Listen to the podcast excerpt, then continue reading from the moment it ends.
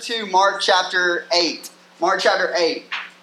Uh, that is where we are um, this morning as we are going to see uh, a progressive faith and a restored sight. I love these verses that we're going to read this morning because we really see um, a handful of really, really, really neat things, um, especially and, and, and maybe specifically, we see yet again the character of Christ being developed, right? Um, if you're here this morning and you're at all confused about the person of Christ, the work of Christ, um, the, the messiahship of Christ, you're not alone. Um, these guys that are, are going to even be talking to Jesus this morning are confused as well. His disciples are feeling a sense of confusion at this point in Mark's gospel, and so uh, we're all together, right? We're on the we're on the same page, um, and our desire this morning is to come to Mark chapter eight and to um, see just wonderful, wonderful truths from God's Word. And He's faithful um, to, as we're going to see this morning, open eyes to see Him for uh, who He is. And so, uh, Mark chapter 8, uh, verses 23, 22 through 26 is where we're going to be this morning. I want to I want to do a few things in the beginning. I want to lay out a purpose of our time in this passage together. And so, um, if you're a note taker or you like have your your iPhone, hey, make a note of this. This might be helpful, might be beneficial to consider as we work our way through the passage. We are going to this morning from Mark 8 observe Christ's healing of a blind man. We're going to see Christ restore sight to a blind man. And in doing so, we are going to see the humility of Christ and his work to open the spiritual eyes of people to see him as the suffering servant, the Messiah who makes communion with God possible. And so, as we approach our passage this morning, there's this need to understand and embrace that apart from the redemptive work of Jesus that we are unable to truly enjoy communion with God. Why is that? Well, because there's this chapter in the Bible called Genesis chapter 3, right? And it unfolds for us how we and the world have come to the position that we are, why we are in the shape that we are in, why things are so hectic and chaotic and broken right? Why we struggle, right? And why we see such evil and destruction in the world around us. What is what is the secret? What is the problem? It is sin. And so this morning we're going to see God um, open the eyes of a blind man, and in doing so, he's going to point us towards this greater reality, right? That our spiritual eyes are in need of being opened, right? Does that make sense? That, that naturally our eyes are closed that naturally we are hostile to God, that we don't desire intimacy and relationship and communion with God. We desire satisfaction from the things that the world provides us, right? That's where we are naturally in and of ourselves. This morning we see that, that God opens the eyes of the blind, pointing to this greater reality that our spiritual eyes can indeed be opened and that we might be brought into communion with God, that we can enjoy communion and community with God. Are y'all with me so far? This is where we're going. Purpose, Mark chapter 8. The disciples are confused. These guys that Jesus is going to be talking to are confused, and so we're going to see him clarify some things for us. We're continuing through this series that is Mark's Gospel that we began some seven months ago, in which we see Mark's presentation of Jesus, who is the suffering servant. That's what made things so challenging for all of those people that are around Jesus, that find themselves gravitating to Jesus, or confronted by Jesus, or called by Christ, is that they're so confused about what type of Messiah Jesus is to be right? They're so confused about what type of Christ Jesus is to be. The one that they've been waiting for, he looks very different than what they had expected. And so last week, as we opened our time uh, together, or no, well, yeah, we did. Uh, in Mark chapter 8, um, we saw a, a turning point right? In which Jesus is now moving from addressing primarily the masses and, and confronting their understanding of who he is um, and what he looks like and, and what the kingdom of God looks like to now doing much of the same thing, but doing it with his disciples. Right? Encouraging them towards and providing them with new sight, which brings us to this issue of expectation as it relates to the Messiah. We've already uh, addressed the issue, even, even today, right, of the people's confusion concerning what type of Messiah Jesus would be. Why was there such confusion? Well, because a lot of people were expecting this militaristic leader to ride into town and finally and fully deliver a people, to judge God's people's enemies and to restore them, right? To, to elevate them and to exalt them. This is the expectation right? That, that the Messiah, Jesus, would by force take charge, right? That he would begin, in essence, um, laying down the law, right? That, that, that, things would change drastically for God's people and for uh, the enemies of God. This is a work that Jesus is to accomplish for his people, but it's one that would be accomplished in a much different way than people anticipated. That's my son. Nobody's being murdered in that room. um, let's just address the crying baby elephant in the room, right? That's him. Um, and my poor wife is in there. So pray for her as, as well. Um, so, what can we say about Christ restoring sight? Let's say this, because this is what we're going to see from the passage this morning that Jesus, Jesus restores sight and brings light and life. Okay? Jesus restores sight and brings life and light. This is what he does. Right? He, he does this for his people. He does this for a rebellious people. He does this for sinners. Right? And so this is our this is our expectation as we approach this passage this morning, understanding this reality. Three things that I want us to observe from this passage. The first one is this we are going to see an expectation intention. Okay? We're going to see a couple of different people present in this passage, and their expectations for what is to take place in just this handful of verses could not be at more opposite ends of the spectrum. Right? We're going to see this tension as it relates to the expectation of the people and what Jesus is going to do. Y'all with me so far? Right? And then we are going to see the patience of Jesus. We're going to see the patience of Christ. And so we've got this expectation and tension. We've got Christ and his patience. And then we're going to kind of go back to this, this issue of expectation because at the end we find that all of the expectations of the people are surpassed. Okay, so there's this tension in the beginning, and then we see this, this demonstration of the character of Jesus. And if we step back, as we close our time out this morning, we're going to see that all of the expectations of all of the people present are exceeded, that Jesus exceeds expectation. Right, that he does more than we could ever imagine, than we could ever hope for. This is the reality of the person and the work of Christ. And so let's go to our passage this morning. Let's go to Mark chapter 8, um, and we're going to begin reading in verse 22. We're just reading a handful of verses down through verse 26. This is uh, indeed the word of the Lord. And they came to Bethsaida, and some people brought to him a blind man and begged him to touch him. And he took the blind man, this is Jesus, takes the blind man by the hand, and he led him out of the village.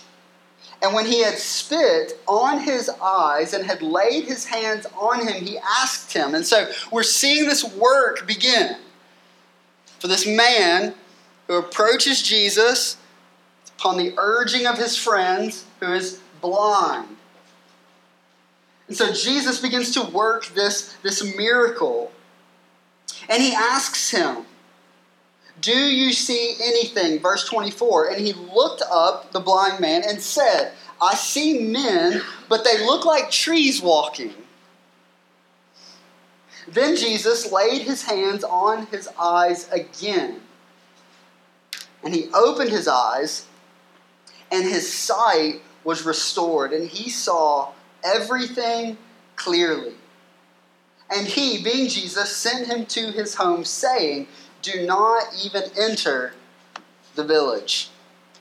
Hey, let's pray together. Father, thank you for your word this morning. We pray uh, that as we see displayed in this passage this morning from Mark's gospel, uh, as the eyes of the blind are open, that you might open our eyes uh, this morning, our, our, spiritual eyes, to see uh, the hope of the gospel and to enjoy all that you're coming into um, this this place, into this world, and, and establishing your kingdom and ultimately bringing it, ruling and reigning forever, that that might encourage us this morning towards all that you call your people to. That your grace this morning might be of the most encouragement for us as we seek to live in light of the truth that we see. And it's in the name of Jesus that we pray. Amen.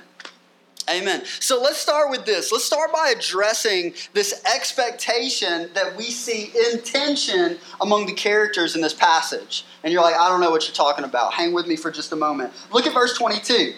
Okay, so the disciples and Jesus, they've been moving around. We found in most recent chapters that they're moving primarily within a Gentile region at this particular point within the earthly ministry of Jesus. So they come to Bethsaida, and some people, some people brought to him a blind man and begged him to touch him. And so, how does verse 22 inform our understanding of the expectations of this particular group of people as they approach Jesus? Well, there's a lot here. First, who are the primary characters in the story?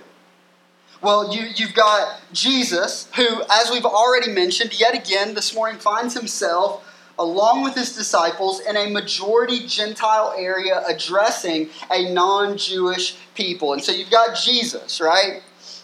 And then you've got his disciples, right? His, his friends, the 12, who have just been confronted, where we saw last week from Mark 8, have just been confronted by Jesus for their inability to see. And so just last week, we see this conversation between Jesus and his disciples in a boat. Jesus has just multiplied uh, a meal for the second time and fed a mass number of people. The disciples and Jesus load into a boat and they set off for the other side. And as they're traveling, the disciples begin to look around and go, Man, snap, we've only got one loaf of bread right? To which Jesus begins asking them a series of questions about their inability to properly apply and understand all that he has done up until this point. Be that I just fed 5,000 people, 4,000 people, and then the multitude before, right? With a handful of bread and, and some fish. And now we're, we're confused about this issue of bread. And he closes that time last week by asking them, Do you not understand? He asks them in verse 18, um, Having eyes, do you not see? That's what he asks them last week in light of their question following the feeding of the masses. Do you not see? And so there's this issue of sight that we're being confronted with as we approach this passage within Mark chapter 8 this morning, the disciples confronted just last week about their inability to see. We see a group of friends, and then we have this blind man. And so, what we want to do as we begin our time this morning, stay there in your Bible. Okay, this is where we are. We're camped out in verses 22 through 26 this morning. So, follow along with me, man. I'm not making this stuff up, right? You can see this as we begin working our way through. What I want us to do is to explore the tension that is found in the expectations of the blind man, right? His expectation, this belief that something will or will not happen, and his friends for a very specific purpose. Why are we exploring this tension? Well, in order that our expectations as they relate to Jesus might be informed or maybe in some cases even transformed. That's our desire. You guys with me? Is what we're working towards. This is what we want. So let's look first at this group of friends. What do we notice about this group of guys? Well, you probably have some things that you notice just as we begin reading through this passage. Let me point out a few for us, though. Okay, we see a group of guys who have apparently heard about what Jesus is saying and what Jesus is doing. Right? That the word has been traveling around about what Jesus is saying and what Jesus is doing. People being made well, right? People who are oppressed by demons being, being liberated and set free, right? The sick being made physically well, sins being forgiven right? They're, they're hearing about what Jesus is doing. Perhaps they've even seen it. We don't know uh, for sure. But as a result, they have this certain expectation as it relates to Jesus and his interaction with one of their friends who is physically blind. And this expectation produces for them a plan of action, as oftentimes expectations do. Right? Anybody watch the big fight last night? Anybody?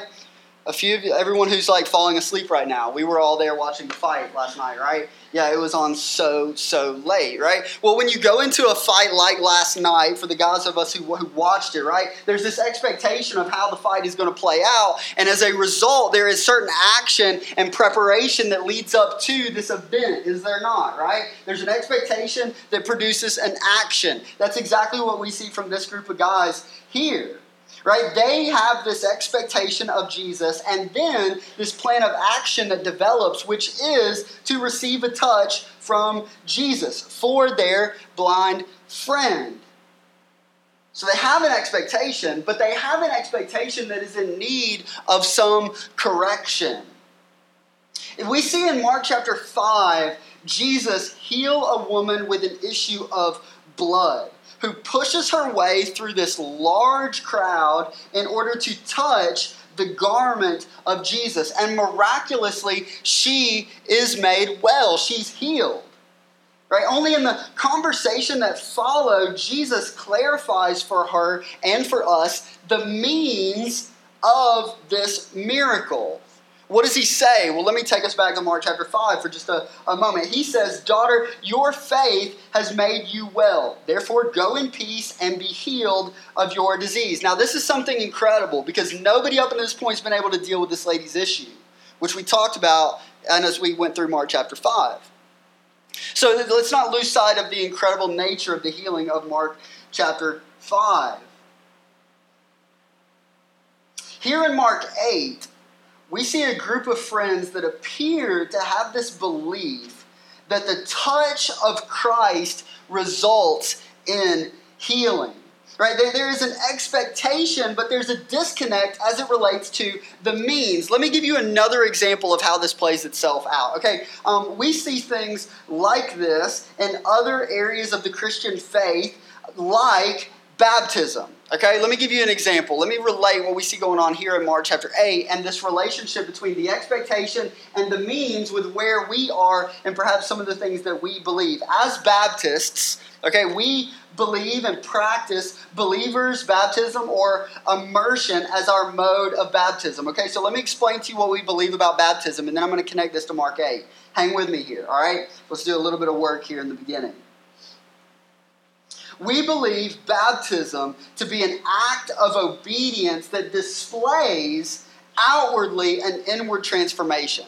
Okay, it's an outward display of an inward transformation, of a work of grace within us. Baptism is the outward expression of this, it's a display of this.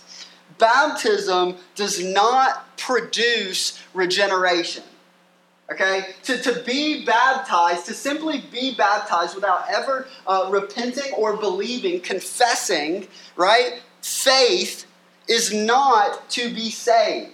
Right? That's not what baptism does. The act of baptism itself does not wash away our sins. Okay?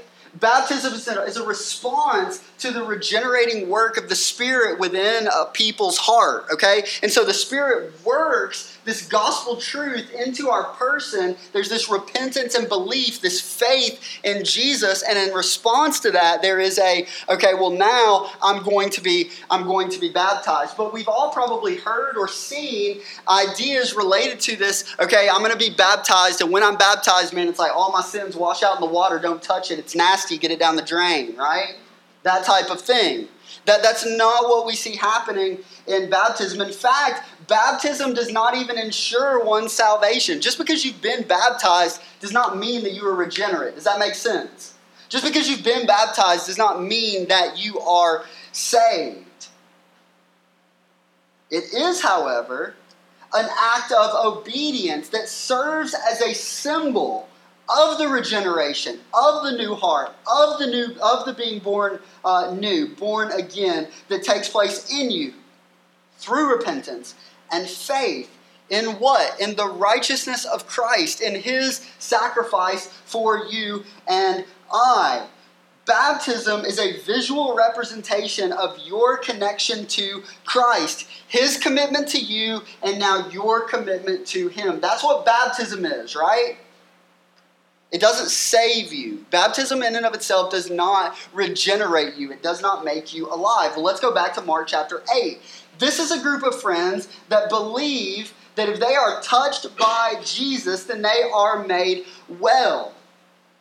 In this case, that their friend might see. What I'm trying to tell us this morning is that there's this, there's this correction that's needed in terms of the mode of their expectation right? The touch of Jesus is not what brings about sight. What is it that brings about sight? It's Jesus that brings about sight. Okay? We've seen a, a uh, multiple examples of Jesus up until this point healing in, a, in different ways, right? Sometimes he just says something, right? Sometimes he, he just, he does touch, right? Sometimes he casts out. We see Jesus in the Gospels heal over distances, right? Not even needing to like go to somebody's house to make them well, just being like, okay, boom, made well, right? Like from a great distance. Naturally, of course Jesus can do that, right? Like I mean he he literally placed everything that we see around us in place. He he sustains us. He keeps us even now. If you are drawing breath, do you know why you're drawing breath? Man, because Christ has set his grace upon you that you might draw breath. Does he have to touch you to make you well? Here, this is the expectation of this particular group. Touch our friend and make him see. Jesus is about to totally revolutionize their understanding of what he is indeed capable of. And so let's look at our, our third character, the blind man a friend in need of Christ. Now, if the friends of this guy have a misguided expectation, which we've already sought to like establish that they do, is everybody on the same page? We kind of get what we're talking about so far. If the friends have a misguided expectation, then, then this guy, the blind man, had little to no expectation whatsoever. From verse 22, it would seem as though he is totally passive in terms of his engagement with Jesus. Right? To the point that we can say with a fairly high degree of certainty that if it were not for his friends and the gracious engagement of Jesus, the events of verses 22 through 26 are non existent. The blind man is not even asking Jesus to open his own eyes. We can compare this with what we see from a guy named Blind Bartimaeus. You guys familiar with Blind Bartimaeus? Have ever heard this story before, right? Who, who literally cries out very similar to something that we sang this morning, right? Son of David, have mercy on me. Restore my sight. We see him crying out. We see him pleading with the Lord to do this miraculous work, right? Here, we've got a blind guy who has, he says nothing right? He says nothing. He doesn't ask Jesus to open his eyes. We don't get any indication that he really like, hey, friends, like walk me to Jesus, like, and let's do this thing. We don't get any, we don't get any inkling of that. And so whereas the friends have expectation, it's just misguided, it looks like this dude has little to no expectation at all. That's important as we understand what Jesus does over the course of the next over the course of the next few verses. We see from Jesus despite his total lack of expectation, a commitment. A commitment to, to heal him, but, but more so, what we see is a commitment to the development of faith within this guy. Okay, how are we going to go from no faith to like lots of faith? Well, we're going to see Jesus make this progression for us and to give him sight. Which brings us to our second observation this morning. We see the patience of Christ. You see, there's a progression to the work of Jesus among uh, the blind man and his friends. And I would lump his disciples into that category too. Okay? There's a progressive work that Jesus is doing. We've already said Jesus could have healed him with a touch, with a word, with a thought, but he elects to take the man by the hand and lead him outside the city. There is an undeniable knowledge that Jesus possesses. Right? Jesus knows. We've seen already through Mark's gospel, all you have to do is begin thinking certain things, and Jesus knows the condition of the heart. We've seen it here already in Mark's gospel. It makes him to understand the hearts of those around him. He, he certainly grasps the desire and the expectation of the friend. He grasps the hesitation of the blind man and any confusion that the disciples are experiencing as a result of this situation that is unfolding. Because don't forget, the disciples are there. I kind of picture these guys just like following closely behind, right? Like trying to figure out what Jesus is doing. Jesus prolongs the healing of this blind man, and he does so in order to communicate a deeper truth to all the parties involved. Look at verse 23 with me. Jesus takes the blind man by the hand and he leads him out of the village.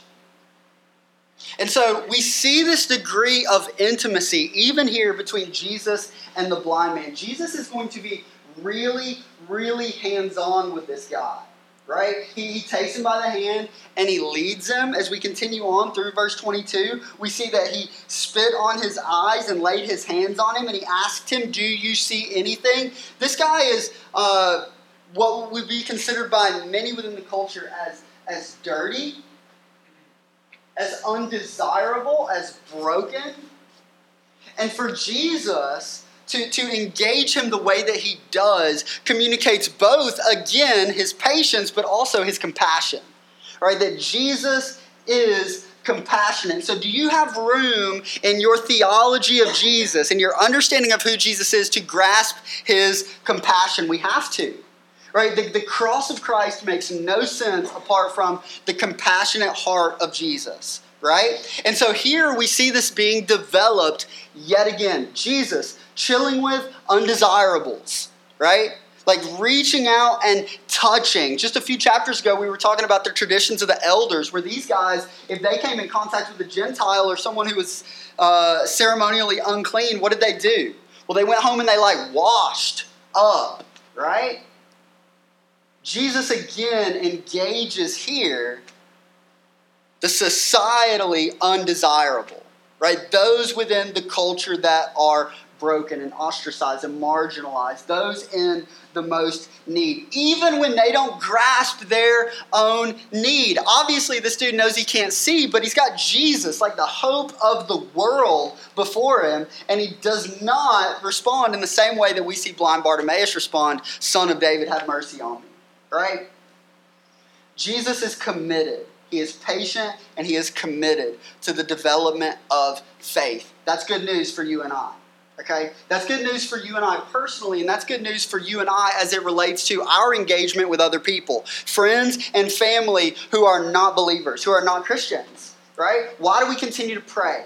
Right? Why do we continue to share? Why do we continue to engage? Well, because we believe that the Lord is committed to the salvation of sinners and that He does so through the proclamation of the gospel by the power of His Spirit, right? We believe that.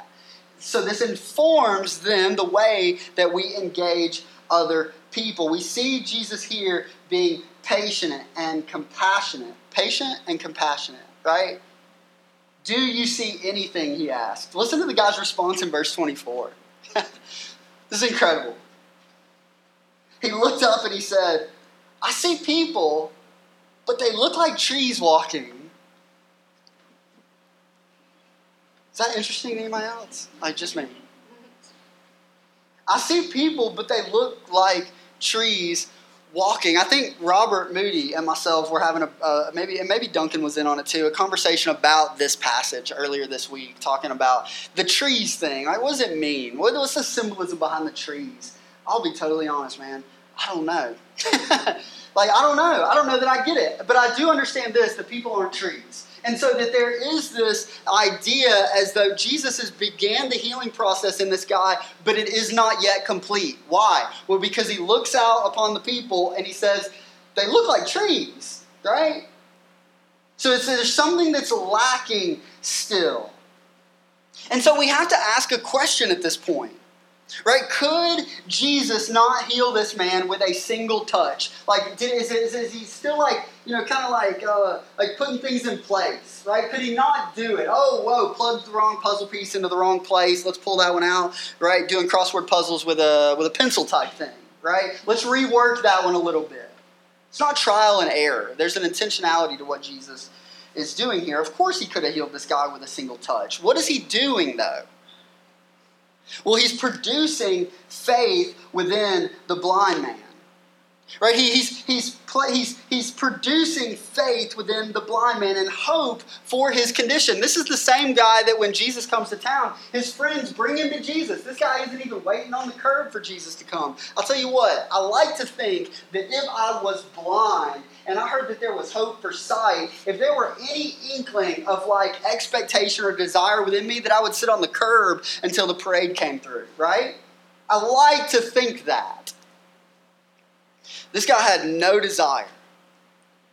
And so Jesus takes him by the hand, he leads him outside of town, he spits on his eyes. He begins the process. He asks him, Do you see anything? And a guy who has, to this point, been able to see, we don't know if he's never been able to see, but he certainly hasn't seen in some time,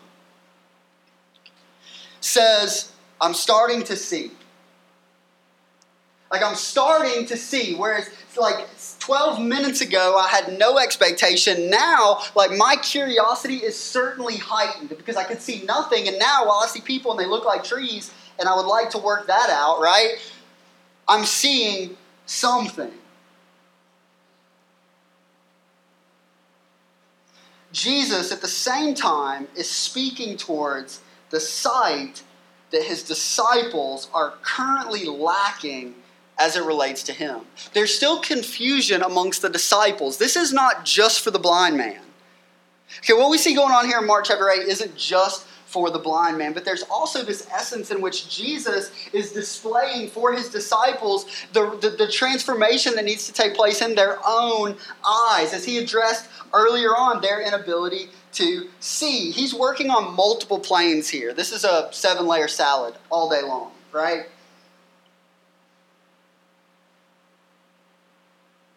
The disciples see, to some degree, but it's still a little hazy. It's still a little fuzzy. They're still lacking complete clarity. This is affirmed later on in Mark 8. In just a few weeks, we're going to come to Peter's confession of Jesus as the Christ. He is going to make this very bold confession, this very right confession of Jesus while still not totally understanding everything that he is saying. Because there's still this confusion about the suffering servant that is Jesus, right? The, the militaristic leader is the expectation. And so Jesus is still working on their eyes. And he's still bringing them into a position that they might understand what he has truly come to accomplish. That he's bringing the kingdom right? That he's bringing forgiveness of sins and reconciliation to God. But how is he doing it? He is doing it by coming and going and suffering upon the cross for his people. Right? That's what the messiahship of Jesus looks like. That's what that's what Christ looks like. It wasn't the expectation, but it's certainly what he has come to accomplish. Jesus is teaching us all something here about spiritual darkness and all that this condition means about our connection to God, which brings us to our final observation this morning the surpassed expectation that we see within this passage. Let's read the end of the passage together. Look with me at verse 25 and 26. The man says, I see people, men, right, but they look like they look like trees. Then Jesus laid his hands on his eyes again. And he opened his eyes, and his sight was restored. And whereas we had a guy who just a few verses earlier, just a few lines earlier, saw men that looked like trees, now he sees everything clearly. And Jesus sent him to his home, saying, Do not even enter the village, it will be crazy. I added that last part in there we see the expectations of this group of people surpassed. We see perhaps even our expectations surpassed as we conclude our time in this passage. As it relates to the friends, the humanity and the service of Christ is displayed along with his deity. Right? For the blind man with no expectation, to the introduction of hope, a growing faith, and finally, the full fruition of all the healing that he could never have imagined. And for the disciples, Jesus sets the stage for what we will know and understand as their second touch, in which even the things that they profess now, specifically Peter's confession of Jesus as the Christ, will be more fully realized as their eyes are opened to see Jesus for who he was. Right, this is the same confusion that the room, the same confession that the Roman soldier makes of Christ as he dies. Isn't it interesting that Peter next week or in a couple of weeks we're going to see him make this confession as it relates to the person of Christ? Who do people say that I am? Surely you are the Christ. We go to the cross and what do we see? We see all Jesus' friends scattered, right? We see Peter deny, run away and hide. Christ pours out his life upon the cross to the glory of the Father and for the good of sinners. And the first one to make this right confession following the crucifixion of Jesus is a Roman soldier who gazes upon the crucified body of Christ and exclaims, Surely this was the Son of God. You see, the issue is our spiritual state. As we come to this passage, we need to understand that, that physical sight is the least of our concerns. Now, there is certainly an aspect and an element in which we can say this that sin has affected our bodies, that sin affects our tongue, it affects our minds, it affects our limbs, right? The wages of sin is death, right? None of us are getting out of here alive, right? There's an, a sense in which the gospel reverses this, right? It undoes it. Why? Well, because Christ is to conquer death, right? He gives his life upon the cross, he's buried in the ground, and then three days later, what does he do? He conquers the most certain thing in this life that we can look to apart from taxes. or he conquers death. In which case, we can cling to the hope and the reality that one day all of the consequences of the rebellion of Adam in Genesis chapter 3 that we continue to feel the effects of today will be undone, right? We can look to that. We can know that. And so, where we struggle with brokenness and where we struggle with pain and difficulty, mental and physical, we can know that there is hope in the gospel that one day those things will be undone. This is a, this is a shadow of that, right? It's a shadow of it. But even greater than all of the physical benefits that we are to experience one day are the spiritual benefits made available to us in this life and on into the next. And that is this that we have sinned. We have rebelled from God. We have rejected Him. We are the blind man sitting on the curb with no desire for sight. Right? You guys get this? This is where we are. It's our condition. And yet, Jesus displays patience and commitment to the restoration of that which is broken right? For the, in the spiritual sense whereas our eyes are closed uh, hey the blind can't can't open their eyes right? The blind can't regain sight in and of themselves. Not only can they not do that there's no desire to do that as we look at it and observe it spiritually. But christ opens our eyes he opens our eyes. He's committed to it. Even when we aren't looking, He is committed to restore sight. And that's exactly what we see Him do in this passage. The issue of our spiritual sight, our sin that results in darkness, that is the real issue. Being in darkness physically is a display of the sinner's natural state spiritually. John Owen said this in his book, Communion with God, which is legit. You should check it out. He says, Because of sin, no man in his natural state has fellowship with God. God is light, and we are not just in darkness, but we are darkness. Right? That's where we dwell. That is what we are made up of, and we are perfectly content in existing there. Darkness equates with what? With condemnation. But Jesus brings us back. Jesus brings us back. He reminds us who we are and helps us to believe. He erases our sin and changes us forever. Faith is the true sight.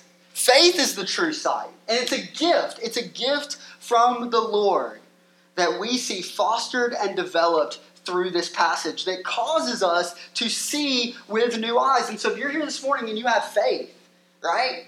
Know that that faith is a gift.